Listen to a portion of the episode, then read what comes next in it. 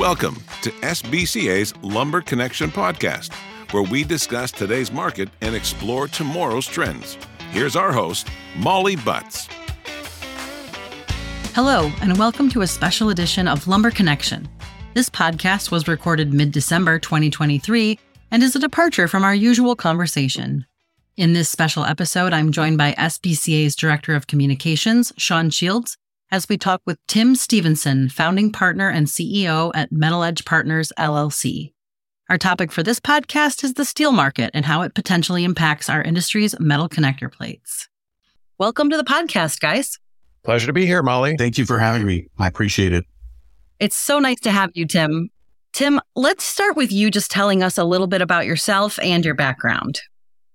That sounds good. Yeah, I started my career in the mid 90s as an analyst for a mutual fund company in Minneapolis. And from there went on to a number of different equity analyst roles at that same company, as well as a few different hedge funds. And the last hedge fund I was at was called Black River Asset Management. And there I ran a long short equity portfolio of steel, coal, and machinery stocks. And that went up until about 2012. And I left Black River at that point and joined Cargill, where I headed up an analytical department there for the steel industry and also began trading steel derivatives in order to hedge the price risk for Cargill as they had a steel processing business that moved about 800,000 to a million tons a year.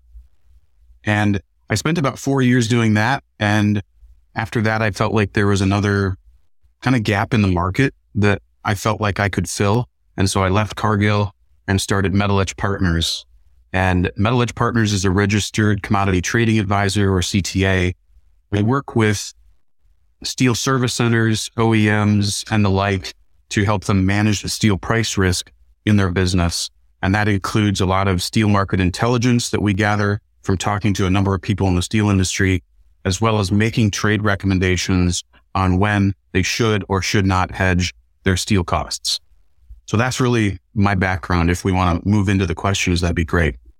Let's start with a brief overview of the global steel supply. Like what what's going on with supply, demand, government intervention like duties and tariffs? Like how is that impacting the US steel purchasers?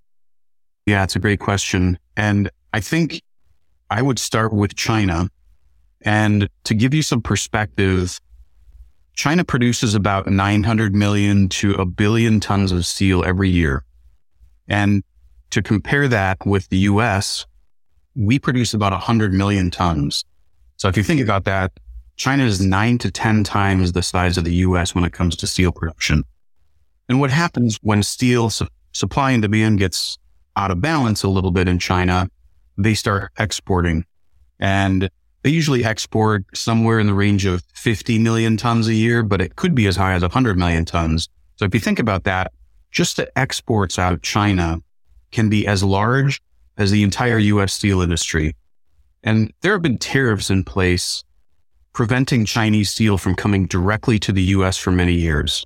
So when they export that steel, it doesn't come here directly. It might go to Vietnam, other Asian countries, to be transformed into some other product. It could be a 20 pound propane cylinder. Uh, it could be connecting plates for all I know. But what happens is it's kind of like a game of whack a mole. So when China ramps up their steel exports, it tends to pressure prices around the world and vice versa. When demand picks up in China and exports fall, pricing for steel in China and those steel exports generally rise. So the point is it's really critical to pay attention to what's happening in China because even though they can't send steel here directly, that steel in some way, shape or form can end up in the United States after it's significantly transformed. So to stay on China real briefly, they had a small decrease in steel production in 2023, but not as much as people expected at the beginning of the year. And right now, the property markets in China are extraordinarily weak. There is some research that we've seen that would tell you that the housing stock in China is massively overbuilt. But the government, in their desire to keep the economy rolling, has continued to push stimulus into the economy. And they bailed out some real estate developers they're spending a, a, a huge amount of money on infrastructure in order to keep things rolling because the worst thing for the Chinese government would be a big spike in unemployment and social unrest and so on. So they're continuing to stimulate and those stimulus measures have increased steel demand in other sectors besides the property market. So think infrastructure, automotive, appliances, and so on. So Chinese demand has been softer this year, but not as weak as people thought, given how terrible uh, the property market is. So with that as a backdrop on China, it's really important to watch that economy, read the headlines, see what's going on over there because it can and will impact prices here in the United States eventually. Shifting over to Europe, production there has been very weak this year, running at its lowest level in perhaps seven or eight years. And notably, that includes COVID. So they shut down a lot of steel production when COVID hit. And then, of course, we've had the Ukraine war, which resulted in a lot of production cuts there.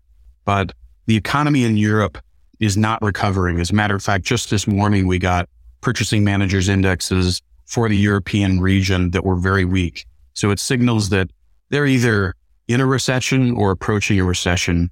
And steel production there has been very weak and pricing has also been very low. The price cycle in both China and Europe matters to the US because as we talked about, Chinese imports can flow into different markets and European imports can flow into the US in a certain amount. We have what's called a tariff rate quota system with Europe that allows those countries to import steel into the US. And that's really a, a morphing of the 232 tariffs that you probably heard of that started in 2018. And basically the steel companies there can export some steel to the US and those tons will flow into the US once pr- pricing in the US gets high enough. 232s are still in place against some, com- some countries, notably Turkey. Korea, we had an agreement similar to Europe, where they have a tariff rate quota system where they can import some steel into the US, but once it goes over a certain amount, it's subject to tariffs. Brazil is similar. So what we watch is the level of US prices and when those get to the point where imports can be brought into this country at an effective level.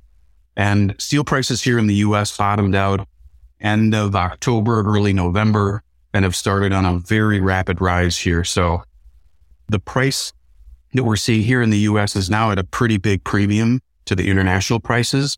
So people are starting to look at imports and book imports. And I think staying on the US for a moment, there's been a lot of new steel mills invested in here in this country. And in particular, the new steel mills, which would be Steel Dynamics mill in Sinton, Texas. Nucor expanded their Gallatin mill and North Star BlueScope which is in Delta, Ohio, also added a significant amount of capacity. The North Star mill came up roughly on schedule. The SDI Sinton mill or Steel Dynamics Sinton mill has been a very slow ramp up, much less than expected. So I think that really gives you a, a backdrop on global steel supply and be happy to answer any questions you might have at this point. Tim, I think my immediate follow up question is the lumber side, we usually talk about consumption of lumber. And we typically say that US producers produce about 70% of US demand, and Canada fills in that other 30%, just rough numbers. I'm just sort of curious on the steel side, like what is the US appetite for steel and how does it match up with US production of steel? You said that 100 million tons. Like, where's US demand in relation to that? Like, how much do we have to rely on uh, imports at any given. Yeah, great question. So the U.S., as I mentioned, produces roughly 100 million tons of steel. That includes both flat products and long products. Long product would be like rebar that you see being produced to go into highway projects and concrete foundations and so on. But anyway, 100 million tons of production. Demand in the U.S. is usually 120 to 125 million tons a year. So we need imports. And so for that reason, US prices are almost always going to trade at a premium to international prices because there has to be that price premium there to bring in those imports and make it worthwhile to load, ship, unload, and transport that steel to domestic users. Okay, so this is a great starting place and a dashboard for us to work from. So then let's dive a little bit more into the specifics that sort of affect our component manufacturers, potentially our plate manufacturers. Those are the folks, the plate manufacturers that are the largest steel buyer, obviously, in our industry, but they buy a very specialized product called galvanized cold rolled sheet steel. So has that product tracked what's been going on in the overall steel market and sort of like why or why not? Yes, it, it does track the overall steel market. And the reason is basically the base product for that galvanized cold rolled sheet steel is hot rolled coil, which is the basic steel that comes out of a mill. Sometimes people call it carbon black. Uh, we'll just call it hot rolled coil. So a, a very large degree, I would say most of the price movement in cold rolled galvanized product is due to underlying movements in the hot rolled coil market. So when we look at those different markets, we'll look at the price of hot rolled coil, and then there's a premium or spread over hot rolled coil that gets you to cold roll because there's additional processing that takes place when you cold roll uh, hot rolled co- hot rolled coil, and then there's another process where they galvanize it. Tim, a follow up question to that. So we are familiar on the lumber side of things of sometimes certain grades or species get really tight because of production capacity, because of availability and of the the logs that are being cut down in the forest. In this particular case, what you said is there isn't a lot of, or there, there isn't enough production capacity for this galvanized steel product. Has that been a systemic thing or is that something that's happened recently? And, and why I'm asking that is I'm curious whether or not there's any motivation to add capacity in that for that product. Yeah. So the shortage of galvanized capacity really developed over a long period of time and was probably most acute, I'm guessing four or five years ago. And now there is incentive in place to add galvanizing capacity and it is happening. Tim, given all of that, I know you work with a lot of steel purchasers that are dealing with some of these issues we're talking about potentially. Can you talk a little bit about the purchaser experience in the steel market? Like, for instance, what are typical lengths of purchasing contracts and how does the price that they're paying relate to the current market? Sure. There's a lot of different ways to purchase steel. Some companies will do it 100% spot, but that's quite rare, I think, particularly in the market that you're referring to. Some of the big OEMs, like think General Motors and Ford, they they can and do get annual firm fixed prices on steel from the mills. And not for all their volumes, but for a significant chunk of those.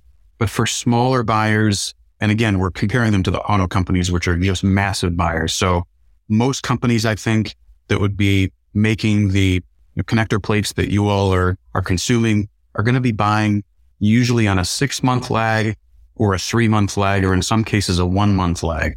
So what that would mean is their steel prices for the Q1 of 2024 are going to be based on the average steel price for the Q4 of 2023. Excellent. Tim, this has been some really fascinating information. I really appreciate all of the light you've shed on the steel industry for us today.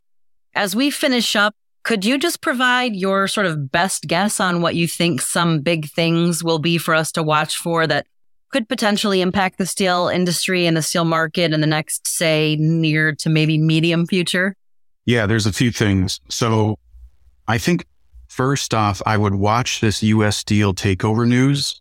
So if you're not aware, US Steel is subject to being taken over by apparently there's as many as five bidders for the company.